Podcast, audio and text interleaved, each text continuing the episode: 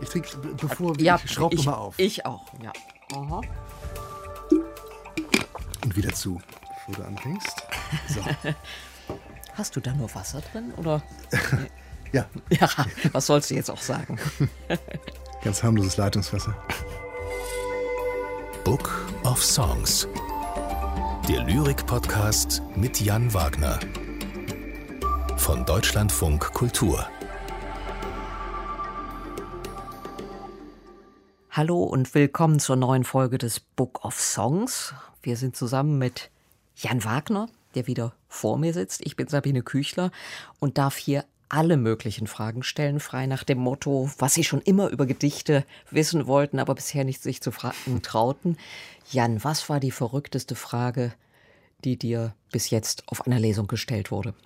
Die verrückteste Frage, die, ich kann dir die verrückteste Situation nennen oder die verrückteste Aussage. Ähm, ich habe ein Gedicht geschrieben über einen Sturz in einen Brunnen, wo sozusagen die alte Kinderangst, in einen Brunnen zu fallen, die, die glaube ich, viele kennen, eine Rolle spielt und tatsächlich ein Kind in einen Brunnen fällt und in einem Brunnen sitzt und zur Welt hinausschaut. Ich bin aber nie in einen Brunnen gefallen. Ich habe mir einfach nur vorgestellt, wie es wäre. Und ich habe das Gedicht einmal in Abenra in Dänemark gelesen. Und ich war gerade fertig, da sagte eine Dame im Publikum, das ist doch meine Geschichte. Und stellt sich raus, dass sie exakt ihre Erfahrung beschrieben hatte. Sie war als Kind in einen Brunnen gefallen, hatte genau das gesehen und das getan, was in diesem Gedicht beschrieben wurde. Das war sehr erstaunlich. Es war keine Frage, aber ein sehr verblüffender Moment. Es gibt ja immer diesen Running Gag, dass angeblich auf Lesungen immer die Frage gestellt wird, Warum schreiben Sie? Warum schreiben Sie Jan Wagner? Hast du diese Frage je auf einer Lesung gestellt bekommen? Ähm, ja, auch mit dem Zusatz, warum schreiben Sie Gedichte natürlich. Klar. Äh, aber ja, es gibt so Fragen, die immer wieder gestellt werden. Ähm, ich weiß, dass viele diese Fragen blöd finden, äh, aber ich, ich, eigentlich gibt es ja keine blöden Fragen. Es ist ja eine gute Frage. Warum schreiben Sie? Äh, ist eine Frage, auf die man zumindest eine sehr gute Antwort geben kann, glaube ich. Na, äh, und, warum schreiben, und, warum, und warum schreiben Sie Gedichte äh, genauso? Jetzt bleibst du uns die Antwort schuldig. Das nein, geht nicht. ich schreibe, nein, äh, nein, das, ich, also ich schreibe Gedichte, weil nur in Gedichten es möglich ist, in ein und derselben Sekunde den Rausch und die Klarheit zugleich zu erleben. Äh, man glaubt, so klar zu sehen wie nie zuvor und ist gleichzeitig berauscht von den Mitteln, die die Sprache zu bieten hat. Den musikalischen, den bildlichen. Das ist äh, etwas, was nur Gedichte schaffen, glaube ich. Und das geschieht beim Schreiben auch. Und man wird oft genug überrascht vom eigenen Gedicht, glaube ich. Man, äh, die, das ist die schönste Erfahrung überhaupt, finde ich. Man sitzt da und schreibt ein Gedicht und plötzlich lernt man etwas von dem eigenen Gedicht. Man schreibt es zwar selbst, aber wird überrascht, weil man nie geahnt hätte, dass es in diese Richtung geht. Das sind erstaunliche und erhellende Momente und äh, deswegen schreibe jedenfalls ich. Noch so eine einfache Frage, die aber vielleicht gar nicht so uninteressant ist. Wann schreibst du? Du kommst unglaublich viel rum. Du hast sehr, sehr viele Lesungen, sofern nicht Corona dazwischen funkt. Wann kommst du zum Schreiben? Oft. Das Schöne ist ja, man kann auch überall schreiben. Also man kann in Hotelzimmern genauso schreiben wie in der Bahn. Manchmal. Man kann äh, im Gehen schreiben. Es gibt sogar Dichter, die schreiben eigentlich nur, während sie laufen. Ich kenne äh, diverse oder doch einige Dichter, die sagen, sie schreiben keineswegs am Schreibtisch oder im Sessel, sondern äh, nur, wenn sie nicht wandern, aber doch lange Spaziergänge machen, weil sie da in den Rhythmus reingeraten und äh, am Ende nur das übrig bleibt, was es wirklich verdient hat. Und das wird dann aufgeschrieben. Aber ich selbst schreibe eigentlich überall und, und kann auch überall schreiben, wenn es nicht zu laut ist und nicht zu eng ist. Ähm, aber ähm, das ist das Schöne. Man braucht nicht viel, man braucht einen Stift und ein Papier. Ähm, ein Blatt Papier, das ist eigentlich alles und das geht überall. Ich habe den Eindruck, ein ganz wichtiges Thema in vielen Gedichten, wenn nicht sogar in allen Gedichten, ist die Frage, wie sie mit Zeit umgehen. In Gedichten ticken die Uhren anders. Manchmal rast die Zeit, manchmal ist sie wie stillgestellt, manchmal durchwandern wir Jahrhunderte von einer Zeile zur nächsten. Mhm. Alles ist möglich.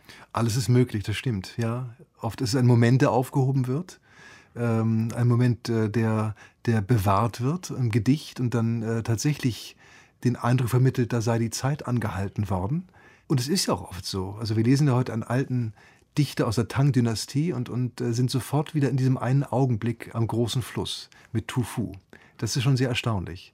Und wie du sagst, oft wird dann einfach ein ganzes Jahrhundert übersprungen und sei es in dem weißen Raum zwischen zwei Strophen.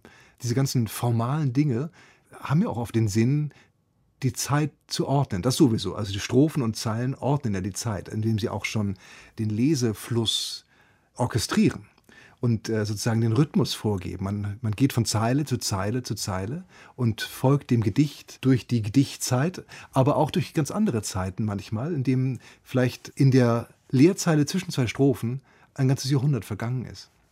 Die Zeit ging nicht vorbei heißt ein Gedicht der französischen Autorin mhm. Valérie Rousseau.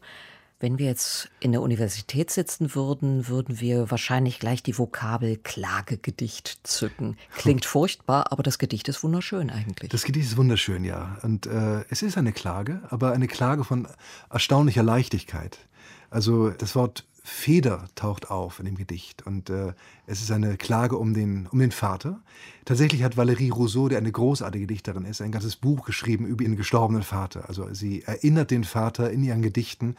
Das sind Klagen, aber gleichzeitig haben sie eine etwas tänzerisches, etwas luftiges, auch etwas Kindliches, weil die Sprache, die sie verwendet, oft eine Kindersprache anklingen lässt. Es sind hochkomplexe Gedichte und virtuose Gedichte, aber die Stimme eines Mädchens ist doch auch hörbar. Das, das Mädchen, das um den gestorbenen Vater trauert, den Federpapa, wie sie ihn nennt. Und das hat auch eine ungeheure Leichtigkeit. Es sind zutiefst berührende Gedichte, die uns aber nicht schwer bepackt zurücklassen. Dann lass uns mal hören, was Grace Yoon daraus gemacht hat. Mhm.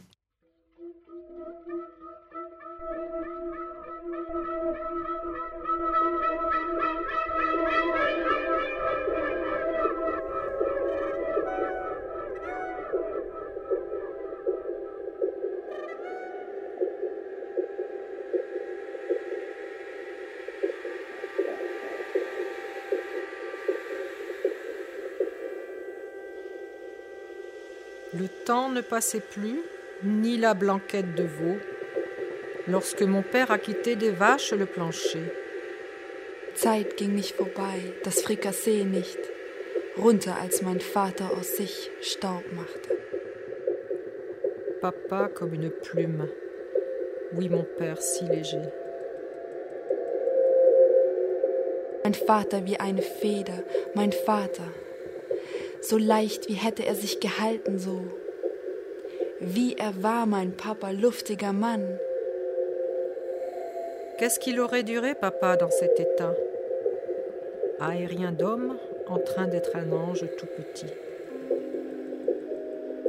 Wie ein Engel, so klein wurden mein Vater und meine Hoffnung, er gelb wie ein Clownfisch. Mon papa diminuait avec mon espérance. Quand même, il était aussi jaune qu'un poisson clown.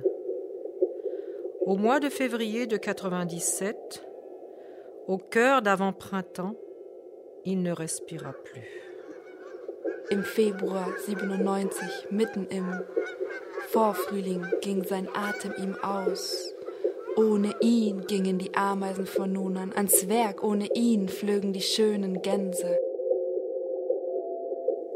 Les fourmis allaient travailler sans lui, toujours.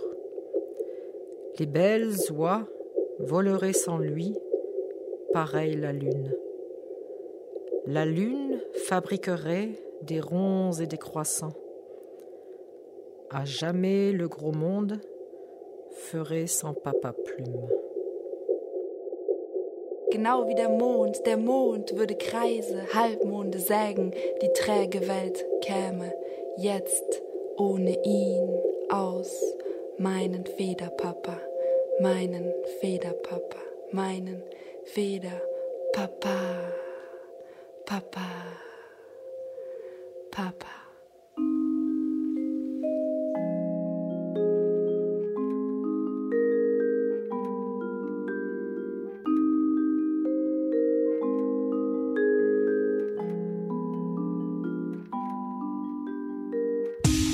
Zeit ging nicht vorbei, das Frikassee nicht. Runter als mein Vater aus sich Staub machte. Mein Vater wie eine Feder, mein Vater. So leicht, wie hätte er sich gehalten, so. Wie er war, mein Papa, luftiger Mann. Wie ein Engel, so klein wurden mein Vater und meine Hoffnung eher gelb wie ein Clownfisch.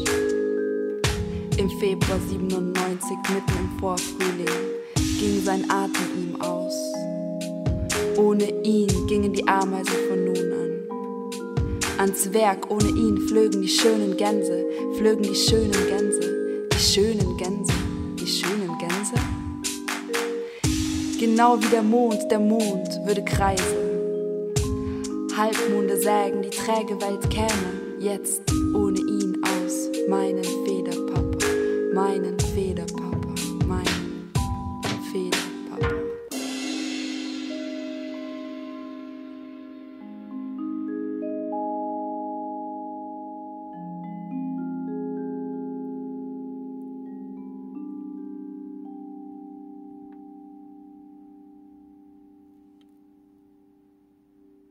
Die Zeit ging nicht vorbei von Valérie Rousseau, musikalisch interpretiert von Grace Yoon. Jan, du hast, bevor wir das Gedicht gehört haben, schon so ein paar Schlüsselwörter angetippt. Von Leichtigkeit war die Rede, vom Tänzerischen, aber da ist auch noch das Thema Klage und Trauer, was im Raum steht. Wie hat Grace Yoon das gelöst? Auf eine sehr schöne Art, finde ich, weil äh, auch der Gesang nachher ins Spiel kommt oder etwas fast Gesungenes und das Ganze fast in eine Art Chanson übergeht. Also ähm, sie gibt der Originalstimme Raum, dem französischen, mischt das aber wunderbar mit der deutschen Übersetzung und gleitet dann fast hinein in den Gesang, der auch nichts Schweres hat und eben kein Klagegesang ist, sondern einer der luftigen Trauer. Und dann gibt es irgendwo in der Mitte ihres Stücks so einen Kipppunkt, wo auf einmal ja. von diesem elegischen Ton es kippt in etwas Tanzbares. Ja, und das ist eigentlich äh, sehr treffend, finde ich. Die Lyrik oder gerade diese Gedichte an den Vater von Valérie Rousseau in jeder Zeile einen diesen Kippmoment haben, wo die Klage übergeht in eine Hommage, äh, aber auch das möglicherweise heitere Wesen des Vaters und auch die heitere Beziehung zwischen Vater und Tochter plötzlich erfahrbar wird. Valérie Rousseau schreibt über ihren Vater, sie erinnert an ihn. Also das heißt, diese Texte haben zumindest einen ganz starken autobiografischen Kern, einen Anlass eigene Erfahrung als Anlass zum Schreiben. Wie ist das bei dir, Jan? Wo muss ich suchen, wenn ich dich in deinen Gedichten finden will? Ich glaube, persönliche Erfahrungen spielen immer eine Rolle. Manchmal werden sie direkter verarbeitet im Gedicht und manchmal indirekt. Ich persönlich finde es sehr reizvoll, mit dem Persönlichen zu spielen, also auch mit dem, mit dem Wort Ich zu spielen. Es ist ja im Grunde eine schöne Maske, die man aufsetzen kann und wieder absetzen kann. Ich, ich habe selten direkte persönliche Erfahrungen. Jedenfalls sind sie, glaube ich, nicht als solche direkt wahrnehmbar, sondern ein bisschen besser versteckt. Beim letzten Mal ein Brunnengedicht erwähnt, wo es sozusagen um eine Situation in einem Brunnen geht, wo ein Kind in einen Brunnen gefallen ist. Das war nicht ich. Das ist keine persönliche Erfahrung, aber es ist doch eine persönliche Angst vielleicht, eine, eine persönliche Faszination für Brunnen, für das Abgeschiedensein, eine, eine, eine Art Urangst, auch von mir, vor dem Dunkel, vor der feuchten Tiefe. Insofern auch etwas Persönliches, aber eben verpackt in eine Geschichte, die durchaus etwas Unpersönliches hat. Manchmal ist es so, dass man vielleicht freier sprechen kann mit einer Maske vorm Gesicht, aber das heißt nicht, dass man weniger äh, erkennbar wäre. Manchmal ist vielleicht sogar die Maske Ich, die dichteste Maske, die man sich aufsetzen kann. Ich glaube, das stimmt. Ich habe das recht. Ja. Lass uns beim nächsten Mal mal schauen, wie das eigentlich ist, wenn man Gedichte mit Tieren schreibt. Es gibt ja den schönen Spruch für die Theater, für sobald Kinder und Tiere auf die Bühne kommen, hat man kein Auge mehr für etwas anderes. Mal schauen, was passiert, wenn Tiere im Gedicht auftauchen. Mal schauen. Danke für heute, Jan. Danke dir.